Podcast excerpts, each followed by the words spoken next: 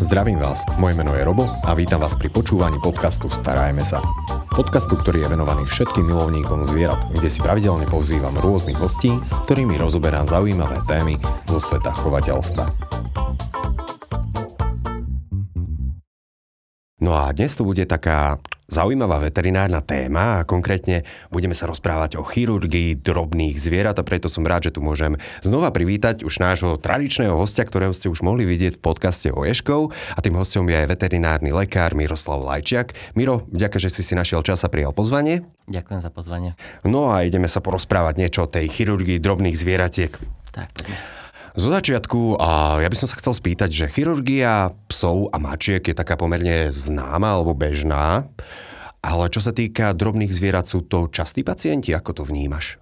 Tak je to pomerne časté, už len vzhľadom k tomu, že o, robím celkovo aj hľadavcov, tak o, samotná chirurgia takmer každý deň tam mám. Či už o niečo akutné alebo plánované zákroky. Takže myslím, že je to časté. Áno, ono to možno súvisí aj s tým, že ľudia majú často práve doma nejaké drobné zvieratka, alebo teda králiky, škrečky a tak ďalej. Hlavne deti.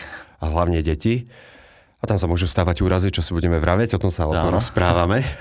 A ďalšia otázka, s ktorou hneď na teba výjdem, tak to je, že je to náročnejšie ako pri psoch a mačkách? Áno, ako sa to vezme? Vzhľadom k tomu, že robím aj psy, aj mačky a robím aj hlodavcov, aj papagajov, tak v podstate časom človek už dostane tú zručnosť či na jedno, či na druhé. Len rozdiel je v tom, že je rozdiel 15-kilový pes a 5-kilová mačka a nejaký králik o váhe 1,5 kg a osmak o váhe 300 gramov. Čiže v podstate tam ide skorej o ten cit a dobrý zrak, pretože človek sa nesmie pomýliť ani len o milimeter, lebo už môže byť zle. Mm, takže musí mať pevné ruky veterinár a pevné nervy niekedy. Ako to pri všetkom, ale pri tých hlodavcoch o to viacej. Jasné, predsa len malinké telíčko. Čím sa najčastejšie stretávaš? Aké zákroky robíš najčastejšie? Tak ako hovorím, sú dva typy. Buď preventívne, čiže v podstate o, samotné kastrácie, sterilizácie, v podstate je to to isté, ale o, čo sa týka potom ďalších, tak o, sú to úrazy. Či už hryzné poranenia, či dajme tomu nejaké zlominy, alebo potom už samotná onkológia, všelijaké hrčky, dajme tomu ďalšia z tých záležitostí bývajú prerastené či zobáky, či zuby, prerastené to býva skôr genetická záležitosť, takže v podstate to, toto sú asi také najčastejšie záležitosti. No dobré, my si ich troška rozoberieme troška hlbšie a ja začnem Kľudne. s tým preventívnym zákrokom, ak som si to dobre teda zapísal, a to je sterilizácia alebo kastrácia. Aha. Kastrujú sa alebo sterilizujú aj také drobné zvieratka? Je to teda časté? Ono, čo sa týka tohto, tak áno, je to časté, ale nie je to až také, že veľmi preventívne. Skorej ide o to, že tie zvieratá musia mať nejaký problém. Pretože je iné mať preventívnu sterilizáciu u psa máčky, kde v podstate, aby sa zabránilo ďalšej reprodukcii. Veľakrát u tých hlodavcov je to hlavne z toho hľadiska, že napríklad u samičiek, či morča, či králik, tak veľakrát vznikajú vaječníkové cysty ktoré môžu naraz do obrovských rozmerov, začnú tlačiť na vnútorné orgány, s tým spomínať celkovú peristaltiku. Ďalšia vec je, že hormonálne rozbijú celý organizmus, začne vypadávať srst po veľa miestach, môže, byť, môže to prejsť aj až do hnisavého zápalu maternice, čiže preto, čo sa týka hlodavcov, tak tam skorej z toho hľadiska zdravotného, keď je tam náhodou nejaký problém. Keď mi prídu majiteľia s tým, že chcú vykastrovať, dajme tomu, troj-štvormesačného králika alebo marča, lebo chcú, tak v podstate skoro ich od toho odhovarám, pretože ideme len zbytočne do veľkého rizika, pretože nie je že riziko samotný zákrok, ale samotná narkoza. Čo sa týka tohto, tak oni majú o dosť rýchlejší metabolizmus a hlavne tie predoperačné vyšetrenia, no Skontrolujem si to zviera, veľakrát tá krv nemôžem o jej odobrať toľko, koľko by som potreboval, čiže tam nedá sa to tak presne určiť ako u psov mačiek, kde tých mil- vyšetrení môže byť milión. Takže v tomto prípade skorej o, si majiteľu plánujem, že príďte o rok, príďte pri vakcíne si skontrolujeme, že ako vyzerajú vaječníky, či je tam všetko v poriadku. Keď náhodou je tam náznak cyst, áno, vtedy už máme odôvodne na, na to ísť do nejakého zákroku, lebo už to má zmysel. Keď ideme do toho len tak, lebo chceme naozaj to riziko narkozy býva dosť veľké. Robím všetko síce iba na inhalačnej narkoze, ale aj tak ten metabolizmus človek neoklame. A čo sa týka samcov, tak tam je to hlavne z dôvodu agresivity. Je iné, keď majú jedného, tam je to v poriadku. Tam, keď ho chcú kastrovať, nemám s tým nejaký veľký problém. Už len vzhľadom k tomu, že nejdem do brušnej dutiny ako u samic, ale v podstate je to iba o povrchový zákrok. V podstate narežem kožu, vyťahnem semenníky, podviažem, zošijem, hotovo. 10 minút sme hotoví. U tej samičky je to pravda, že o čo si dlhšie a hlavne je to zásah do brušnej dutiny, takže predsa len tie rizika sú väčšie. Samec v podstate po kastrácii väčšinou začne hneď ten deň jesť, keď nie druhý deň. Čo sa týka samice, tam môže chvíľočku, 1-2 dní byť taká, že ju treba dokrmovať a musí jesť, musí stále jesť. Hej. Takže rekonvalescencia je v prípade samičiek asi dlhšia? O, čo sa týka toho hojenia, trošku komplikovanejšia. Väčšinou tie rany sa zhoja do týždňa, či je to samec, či samica, ale u tých samic hlavne kvôli tomu jedeniu a dlhšej narkoze. Už len z tohto hľadiska je to o čosi nebezpečnejšie, preto ako hovorím, skorej od toho odhováram, pokiaľ tam nie je nejaký vážny problém, ale kľudne môžu byť aj samice agresívne. Ale pokiaľ sú tam cysty, tak do toho zase ľudí nahováram, lebo toto môže spôsobiť ešte väčší problém. Nieraz sa mi stalo, že prišli, dajme tomu, s morčaťom, ktoré malo obrovské cysty na vaječníkoch, začali tlačiť už na orgány a morča už nechcelo jesť síce zoperujem, ale čo sa týka už toho tráviaceho traktu, môže byť natoľko narušený, že síce za krok dá, ale už sa nerozpapá a to je jeho koniec. Uh-huh. A ja by som sa hneď spýtal s tým rozjedením, rozpapaním toho zvieratka. A predtým, ako vieme, že pôjdeme na nejaký chirurgický zákrok, morčatá a králiky to sú asi najčastejší pacienti, Dá čo sa, týka sterilizácie, kastrácie.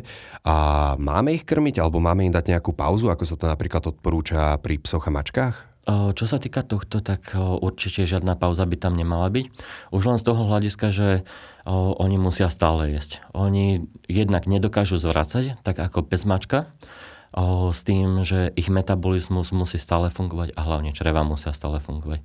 Ako náhle u morčaťa je, alebo u kralika, deň, že nejedia, tak je to dosť vážny prúser. Už len z toho hľadiska, že o, zastaví sa peristaltika, o, začne ich zdúvať, pomrú organizmy vo črevách a to je už väčší problém ako, dajme tomu, že je agresívne. Lebo tam už naozaj ide o život.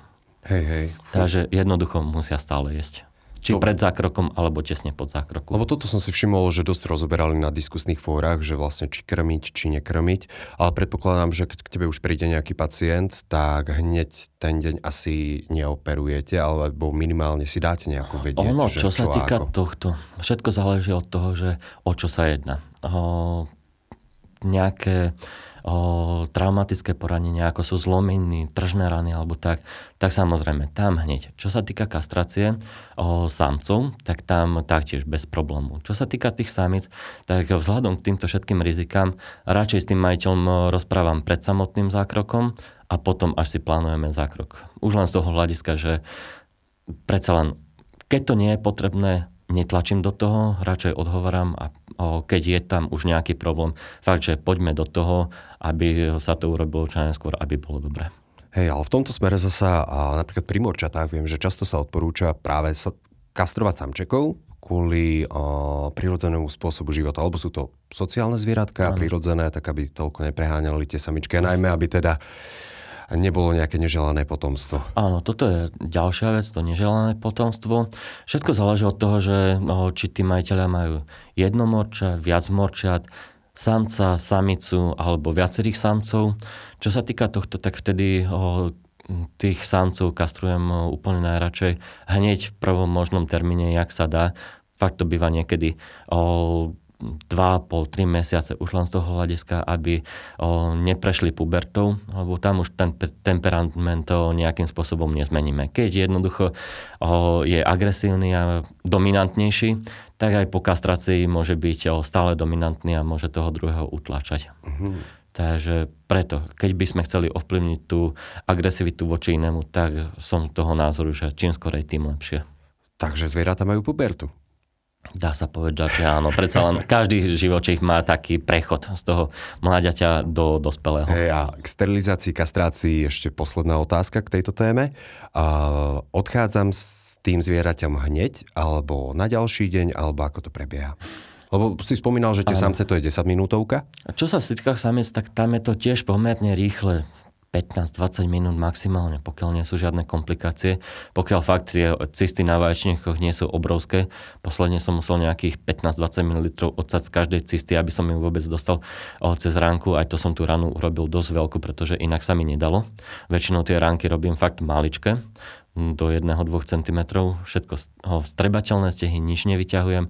A čo sa týka tvojej otázky, tak v podstate Väčšinou ich dávam hneď v ten deň domov. Fakt, mm. keď je to plánovaný zákrok, tak hneď ten deň domov, nejaké 2-3 hodiny, aby sa plne zobudili, aby ešte boli na vyhrané podložke, aby bolo to prostredie čo najoptimálnejšie. Potom domov do domácej starostlivosti. Predsa len doma sa rýchlejšie rozjedia, jak na klinike. Ale zase, keď mi príde niečo akutné, že fakt už niekoľko dní nie je, tak aj niekoľko dní si u nás potrpí na klinike. Jednoducho, si to asi aj potrpí už len z toho hľadiska, že množstvo inekcií, stále dokrmovanie, ja, ja, ja. stále o, nejaká starostlivosť on, takže nie je to zrovna najpríjemnejšie, ale pomáha to. Je to také nutné zlo, Áno, tak to tak. by sme to mohli povedať. Predsa len človek tiež ide do nemocnice s tým, že nie je to dobré, tiež mu tam nie je príjemne, ale s tým, aby niečo dosiahol, aby mu bolo lepšie. O, tak možno si tam niekto chodí pokecať a podobne, neviem. Dobre, a ďalšie, s čím sa stretávaš, tak to sú zlomeniny. Áno. A Stávajú sa často? Ani nie často, skôr je to náhoda a akože keď tak ho zhrniem, možno mesačne mám 2-3 zlomeniny uhlodavcov s tým, že všetko záleží od toho, že ako rýchlo prídu. Keď mhm. prídu neskoro, tak žiaľ môže to skončiť aj samotnou amputáciou. Keď prídu hneď v ten deň, tak v podstate tam vieme pomôcť. Pokiaľ to nie je nejaká fakt blbá zlomenina, že roztrieštená kompletne celá kosť, tak sa to dá celkom dobre vyriešiť u hlodavcov, zvlášť u o malých hlodavcov potkanov alebo ďalšia skupina vtáci. Býva trošku problém, že o, keď tam dám nejakú bandáž, tak si ju vedia rozhrisť. Hej, a toto by ma tiež zaujímalo, že ja sa ešte dopýtam na tie zlomeniny, ale ak má to zviera tú bandáž alebo sadru, môžem to aj takto nazvať? Dá sa tak nazvať.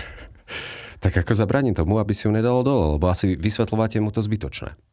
Áno, toto je zbytočné. Na druhej strane o, fakt tam ide len o to, že aby to mali majiteľia pod dozorom. Pretože dať nejakému malému zvieraťu, teda hlodavcovi, golier, tak to je smrť pre zviera. Už len z toho hľadiska, že o, napríklad takí škrečkovia alebo osmaci, oni si chytajú o, jedlo aj do ruk, respektíve do predných o, nožiek, hlavne škrečkovia. O, čo sa týka ostatných, tak o, napríklad králik morča, dáme mu goler, tak prestane jesť úplne, lebo mu to vadí. Takže tam Skorej ide len o to, aby to majiteľia ustražili. Keď to neustražia, tak samozrejme dojsť, aby sa to opravilo nejakým spôsobom, aby istú dobu tam o, tá fixácia bola, aby sa to stihlo mm. zrásť. Keď sme pri zlomeninách, kvôli čomu najčastejšie podľa teba, s čím si sa stretol, vznikajú a čomu by sme sa teda mali vyvarovať? Sú dve kategórie. Hlodavci, vtáci. O, hlodavci, tak v podstate tam o, veľakrát to býva z nedbanlivosti, že dajme tomu malé dieťa, šmykne sa mu padne to na zem s tým, že zlomí alebo vyklbí nohu. Žiaľ, tam nejaké obmedzenie nie je jednoducho. Je to skorej o tej náhode. Čo sa týka ďalších uhlodavcov, tak vybavenie samotnej klietky alebo terária alebo podľa toho, v čom to majú. Tam veľakrát či v kolodoči alebo hlavne v klietkach vedia zaseknúť nohu. Jednoducho nedajú nejako najavo, že majú problém, ťahajú nohu, až pokiaľ nie zlomia, pokiaľ nie uvoľnia. A čo sa týka samotných vtákov, okna, dvere, to sú asi najčastejší nepriatelia nôh a krídel u vtákov. Mhm. A toto by ma celko zaujímalo, že tie vtáky, oni majú pneumatizované kosti. Áno. Keď si ju zlomia, ono sa to aj šrobuje nejako, alebo... Všetko záleží od toho, že aký veľký. Lebo v podstate áno, vie sa to aj šrobovať, avšak keď si zoberiete, no, dajme tomu andulku, tak ona má veľmi tenučkú kosť s tým, že znútra dutu a v podstate samotná kôra kosti tam nehovoríme ani len o milimetroch, že tam ešte tenšie. Takže tam do toho, keď zavrtám, tak sa len začne štiepiť. Takže tam radšej bandaže dávam. A áno, keď je to už väčšie, nejaký žáko alebo dajme tomu kakadu ara, tam sa to dá už aj zošrobovať či klincami, či fakt, že až plátničku. Ale všetko záleží od toho, kde je to zlomené a ako je to zlomené. Uh-huh. Zvieratá nám nedávajú najavo, že im niečo je veľmi často. A stáva sa, že ľudia prídu neskoro? Áno, toto je jeden z vážnych problémov, pretože o, jak majú tenké kosti, tak majú tenké aj cievy, tenké aj nervy a v podstate keď zlomí tú končatinu, tak tam nastane opuch. Veľakrát to samotné úlobky sú veľmi ostré čiže môžu poškodiť cievy, nervy. A keď ho majiteľ príde neskoro, že sa to rýchlo nezostabilizuje, že ten prúd krvi už je zastavený, tak môže dôjsť až ku amputácii. Dajme tomu, keď po troch, štyroch dňoch alebo po týždni mi prídu s tým, že ťaha nožku za sebou, tak len konštatujem, že to musíme dať preč, lebo nožka je už odhanitá ale dokážu prežiť tie zvieratka potom ďalej. Čo je celkom vtipné, áno, bez akéhokoľvek problému, napríklad toho králikom moča tam väčší problém robí zápal močového mechúru, vtedy automaticky prestávajú jesť, začínajú stúvať, prídu zo zlomenou, ako keby sa nič nedialo, bez problémov. Alebo videl som, alebo bežnejšie sa môžeme stretnúť s trojnohými psíkmi alebo ano. mačkami. A naozaj, že tie utekajú rýchlejšie ako my. To ľudia obyčajne majú takú tú pred... O, Oni si veľmi rýchlo vedia na to zvyknúť. Dva, tri týždne až šprintujú. No, a hľadavci to, to isté.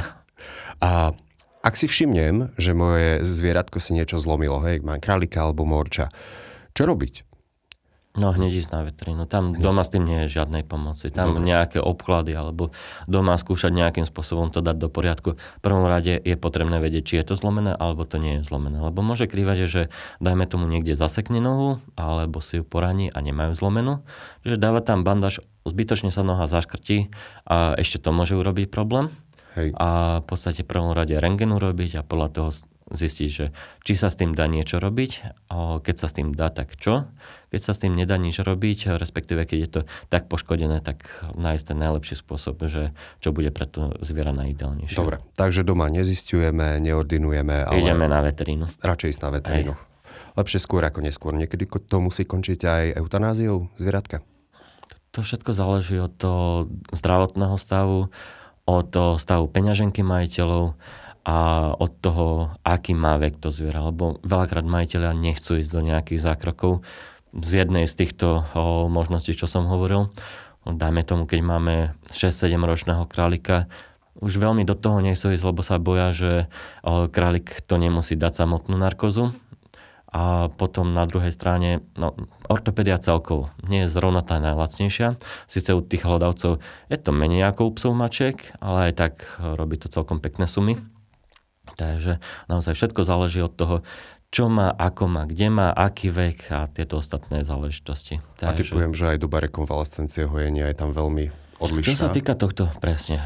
Čím mladší jedinec, tým rýchlejšie sa to zahojí. To všeobecne, či ľudia, zvieratá, takisto aj o, samotné hlodavce, keď sme pri zvieratách. O, čo sa týka potom o samotnej rekonvalescencie, väčšinou to býva tých 5-6 týždňov, ale niekedy sa to vie aj na 2-3 mesiace natiahnuť. A počas tejto doby teda zbytočne nemanipulovať, neťať. Vždy si s majiteľmi poviem, že Hej. aký má byť ten kľudový režim, čo všetko môže, čo všetko nemôže. Väčšinou áno, kľudový režim, mať ho v klietke, pokiaľ sa to nevie. Keď to dáme dole, tak v tom prípade už môže znova fungovať, ale v prvom rade, aby tá bandaž tam vydržala, alebo akékoľvek fixovania. Je tam aj nejaká doplnková medicamentózna? Dúfam, že som to povedal dobre. Liečba? Dobre si to povedal. Čo sa týka tohto, áno, pokiaľ máme nejaké otvorené zlominy alebo o, poranenú kožu, tak vtedy áno, antibiotika, aj lieky proti bolesti a tie len napadne, lebo pri dlhodobom užívaní môžu spôsobovať aj problémy so žalúdkom a tam zase máme ten cyklus. Nechce papať, o, začína ho zdúvať a to nepotrebujem. Ako počúvam, tak nie je to úplne najjednoduchšie. Je, len človek sa do toho musí dostať. Ďalšia vec, s ktorou sa stretávaš, alebo ktorú robíš, tak to je, že brúsenie, cvakanie zobákov a zú, zúbkov Áno. zvierat. Prečo to vzniká? Je to genetika, je to strava, je to... Čo to je a ako si to všimnem? Dobre, tak začneme tým, že prečo to vzniká vlastne? Prečo to vzniká? Najčastejšie je to genetika, keď jednoducho o, kúpime si aj malého králika, ktorý vyzerá síce bez akéhokoľvek problému, ale keď má zle geny, tak po dvoch, troch rokoch môžu začať zuby prerastať. Keď ich už nemá prerastené hneď ako mali, že tam má zlý sklon zubov, ale to, áno, toto je v drvevej väčšine prípadov genetika. Ďalšími faktormi sú, že ľudia veľakrát dávajú fakt, že blbosti tým zvieratám. Jednoducho seno vylúčia, dávajú im také bylinky, také bylinky, dávajú im o, mrk, o jednu, mrku bez problémov, ale dávajú im také ovocie, takú zelenú, o, také granulky, ale seno vynechávajú úplne. Králiky, hlodavce si celkovo hlavne na o, tomto o, obrusujú zuby Takže keď nemajú dobrú stravu, tak tie zuby potom tak vyzerajú. A čo sa týka vtákov a zobákov, tak tam v podstate úrazy samotné môžu spôsobiť problém. Veľakrát to svrap môže spôsobiť prerastanie zobáku, keď je zanedbaný, tak v podstate degeneruje celý zobák. A potom samotné úrazy. A genetika tiež, ale to minimum prípadov. Hej, ty si spomínal seno. Ano. Seno dosť často vypadáva z jedálnička, lebo veď, práve. veď krmíme nejakými granulkami alebo nejakými zmesami. Hej. Takže seno je potrebné, aby si ho Seno je veľmi potrebné. V podstate aj doma, čo som choval králikov, tak o, každý deň museli mať seno a čo sa týka ostatného, to bolo ako doplnok, ale seno bolo non-stop a jednoducho násene odchovaný a v živote som so zubami nemal problém. Hej, a pomáhajú aj vetvičky? Čo sa týka vetvičiek, tak v podstate áno. Jednoducho králik by mal aj ohryzať nejaké drevo, nejaké konariky s tým, že áno, obrusujú si na tom zubky. Uh-huh. Je nejaký rozdiel medzi tými prednými hlodákmi a stoličkami? Že niečo je lepšie na niečo? Dajme tomu, že... Čo sa týka tohto, nie. Základ je, aby jedol číseno, alebo fakt, že aby ohlodával. Sú to hlodavce, od toho hlodávať. Dobre, a určite veľa ľudí napadne, že tak ten zobák, tamto nejakého papagája, to by som možno dokázal aj ja. Pozrie si na YouTube, to je, to je v dnešnej dobe veľmi populárne. Ano. Dá sa to doma, alebo radšej odporúčať práve veterínu? Dá sa to doma, avšak iba v takých prípadoch, že o, trošku to prerastá a hlavne človek už o, má nejakú prax, respektíve už mu to či veterinár vysvetlil, akým spôsobom. Veľakrát majiteľia to skúšajú od doma. Áno, ide to, ale práve pri samotnom strihaní môže dôjsť ku prasknutiu zobaku. A to potom nie je zrovna to najlepšie, lebo keď ten zobak praskne trošku, OK, to dorastie. Keď praskne celý, tak je to dosť veľký problém lebo sa môže zlomiť. Mm-hmm. No ale ja ešte takto, že možno taká zaujímavosť, že nielen vtáky majú zobáky, ale možno máš aj iných pacientov? O, zrovna ja nerobím, ale kolega korytnačky a tam taktiež sa o, o, obrusujú zobáky. A takisto toto by možno veľa ľudí ani nenapadlo, že korytnačka si takisto musí obrusovať ten zobáčik. A rovnako tak, ak sa nemýlim, tak na sene. Alebo na nejakej tej rastlinej zložke. Na rastlinách. Tam tak... neviem do tohto úplne do detailov, toho, čo sa týka korytnačiek. Zrovna ja ich nerobím, ale kolega, čo ich robí, tak tiež z času na čas má tam nejaké korytnačky, čo treba obrusiť zobák, čo sú úplne prerastené a už to robí problémy s príjmaním potravy. Mm-hmm. Ďalšie také chirurgické veci, ktoré by sme mohli asi sem zaradiť, tak to sú, že hrčky a podobne. Áno. Je to veľký problém, alebo je to v pohode? No, všetko záleží od toho, aké hrčky. Alebo keď sa vyskytne nejaká hrčka, tak v prvom rade je potrebné vedieť, že čo to chce byť.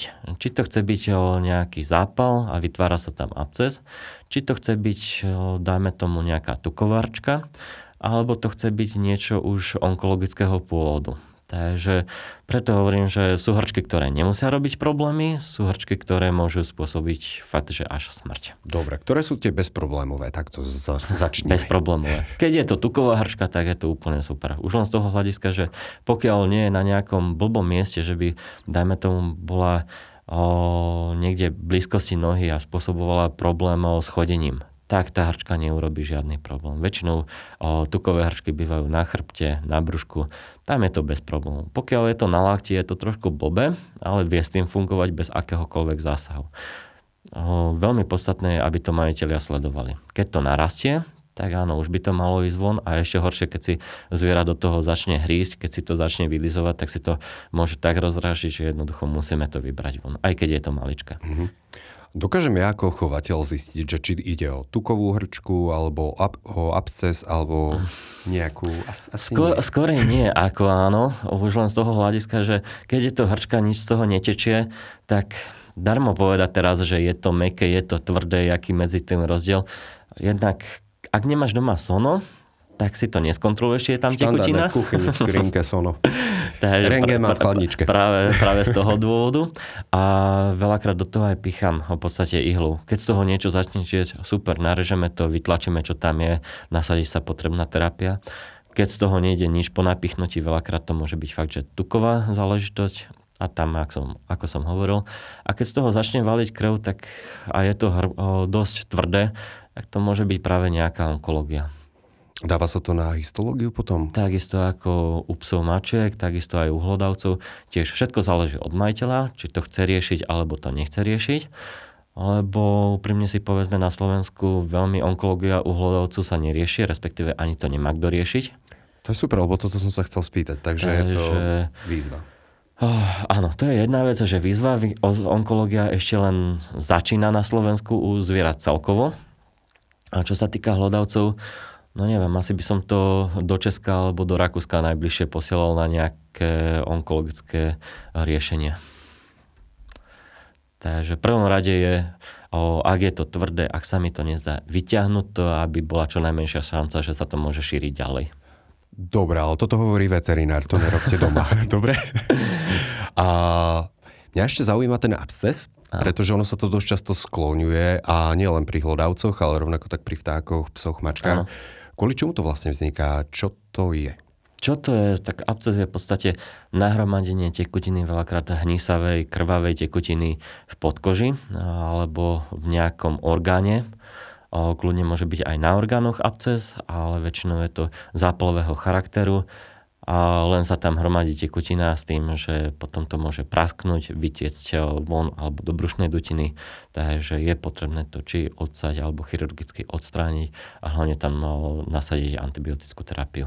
Dobre, a v tej človek v podstate pokračuje potom doma, že to už vie áno, podávať áno, tam, pokiaľ sa to o, jeden, dva dní porieši na vetrine, že sa tam nastavia adekvátne lieky, nastaví sa tam o, tá terapia taká, ako má byť, tak to majiteľ bez problémov zvláda aj doma. V podstate antibiotika dať hlodavcovi nie je nejaký problém, s tým, že očistiť ránu o nejakú desinfekciu, tak to taktiež bez akéhokoľvek problému. No dobre. A ja mám ešte jednu takú otázku. No daj. Že čo je to tá enukleácia? Lebo toto som si zapísal. enukleácia, v podstate odstránenie oka, očnej bulvy. To si spomínal pri ješkoch, že to je Áno, častý v problém. u ješkov tam je to genetický problém. A čo sa týka ostatných, tak u hlodavcov sa s tým stretám taktiež pomerne často. A to z dvoch dôvodov. Jeden dôvod je o nejaké traumatické poškodenie oka, vlastne z troch dôvodov. Traumatické poškodenie oka, onkológia, môže niečo rásť či v oku alebo za okom. A tretí dôvod bývajú naše nešťastné zuby. Lebo keď zuby prerastajú, tak oni síce môžu prerastať len dovnútra do papulky, ale veľakrát prerastajú aj samotné korene. A korene už je dosť veľký problém, keď ho začnú prerastať na sanke, tak tam človek to síce cíti, pokiaľ to nespôsobí znova absces, že to zahní sa, tak je to fajn, ale keď to začne tlačiť dohora, tak tam v podstate slzovodné kanáliky môžu upchať, ale môže to začať tlačiť aj do oka a začne to vytlačať oko. Takisto asi nezistíme doma, ale toto teda, Nie. že by zuby rastli ešte aj tak, čo sa týka tohto, stranou. tak toto fakt, že radšej ku niekomu, kto sa venuje aj hlodavcom, lebo veterinár, ktorý rieši psov, mačky, no nemusí si s tým vedieť hneď poradiť. Jasné. A tak toto beriem, že v podstate veterina, aspoň tých drobných hlodavcov, no to asi je až také rozšírené, čiže tam je aj pomerne náročné potom asi No už asi je to lepšie, ale získať aj informácie a tak ďalej, ale Ako rozvíja sa to. Knihy sú, knih je pomerne dosť, o, či česká literatúra, ale hlavne zahraničná, anglická, americká. A čo sa týka celkovo, je to rozšírenejšie ako posledne, čo som hovoril o ješkoch, ale aj tak o, nie je to veľmi časté, že každý jeden by vedel presne, čo treba, ako treba. Sú zaužívané trendy, že o, skúsiť tam jedno, druhé antibiotikum, keď nič, tak poslať už tam, kde sa na to špecializujú. Hej, ideálne. Je niečo také, čo sme vynechali v tej chirurgii? Niečo čo také, sa týka čo... tohto, tak v podstate asi hej, samotná brúšna chirurgia, lebo tam býva tých vecí pomerne dosť. A to, to ako dokážem zistiť, že moje zvieratko potrebuje chirurgický zákrok v rámci brušnej dutiny? O, no, doma to nezistíš. už len z toho hľadiska, že môže tam tých problémov byť viacero. A to, čo si doma všímať, či to zviera je v poriadku. To znamená, či papa, pije, je aktívne, či nemá žiadne výtoky, to znamená, že hlavne z pošvy u samíc, či močí, to je tiež veľmi podstatná záležitosť.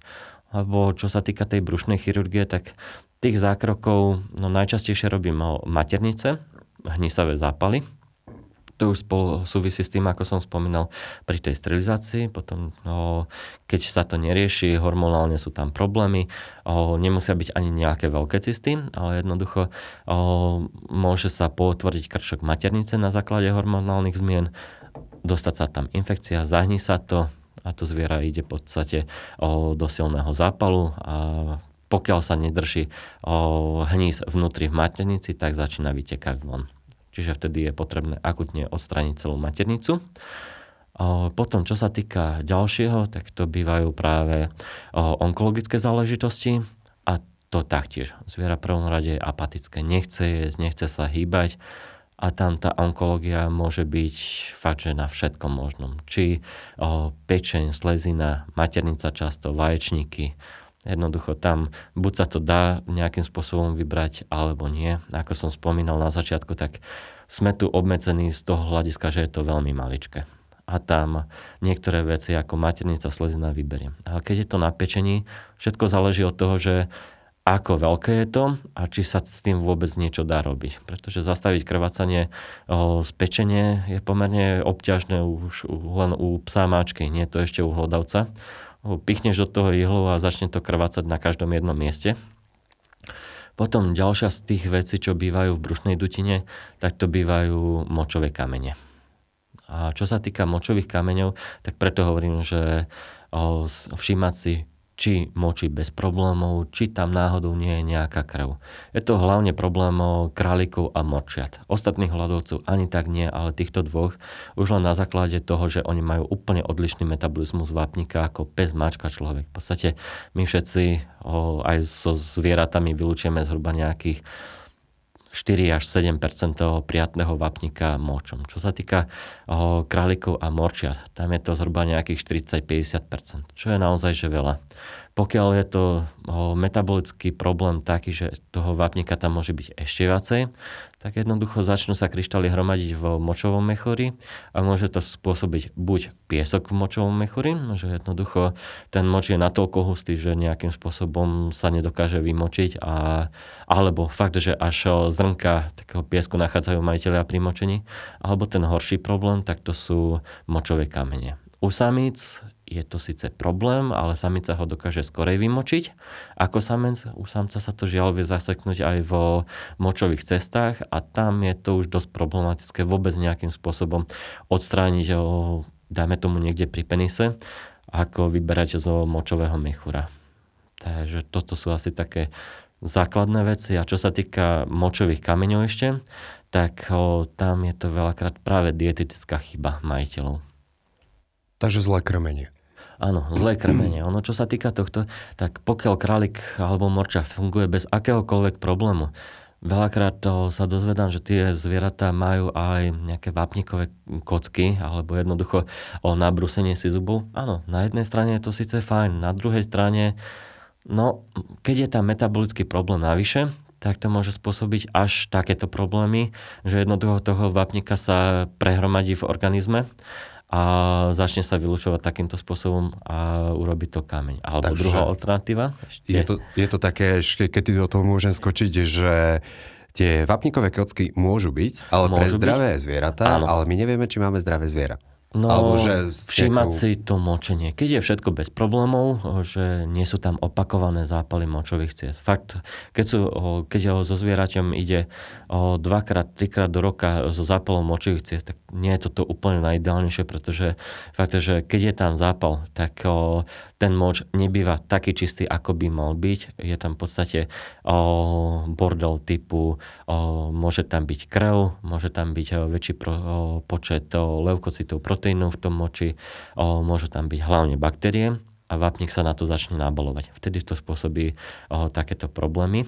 Takže naozaj, keď sú zvieratá, že majú opakované problémy s močovými cestami, toto nie je úplne najideálnejšia alternatíva. Fakt, pokiaľ to zviera nemá celoživotne žiadne problémy o, s močovým mechúrom, močovými cestami, tak tie kocky môžu bez problému. Ale keď je tam už takáto indikácia, radšej sa tomu vyhnúť. A druhá alternatíva, čo býva, tak o, príliš veľa ďateliny v krmive. Ďatelina obsahuje strašne veľa vápnika, to je v podstate to isté, že jednoducho prekrmi sa vápnikom a výsledok na seba nenechá dlho čakať.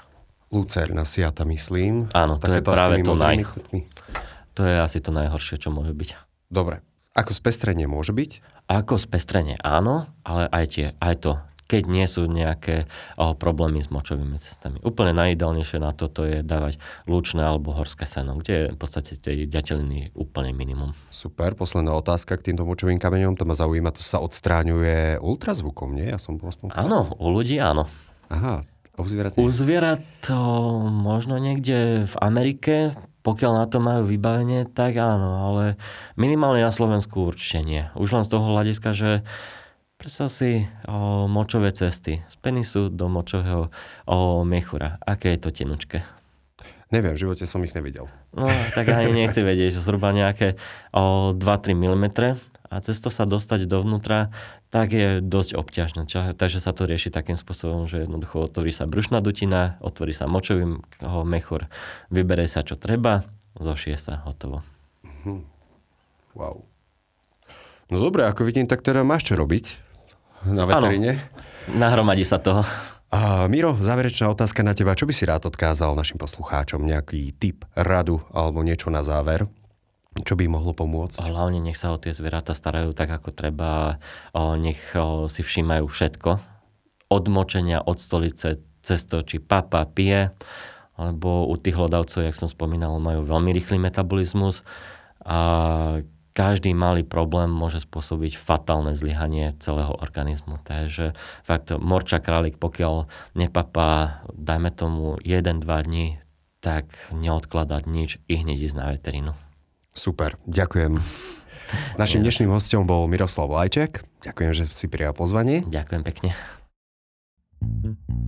Počúvali ste podcast Starajme sa s Robom Šemerom a ak sa vám tento podcast páčil, môžete sa prihlásiť na jeho odber v aplikáciách Apple Podcasty, Google Podcasty, Spotify, rovnako nás nájdete na YouTube a všetky nahraté časti nájdete aj na internetovej stránke starajmesa.sk.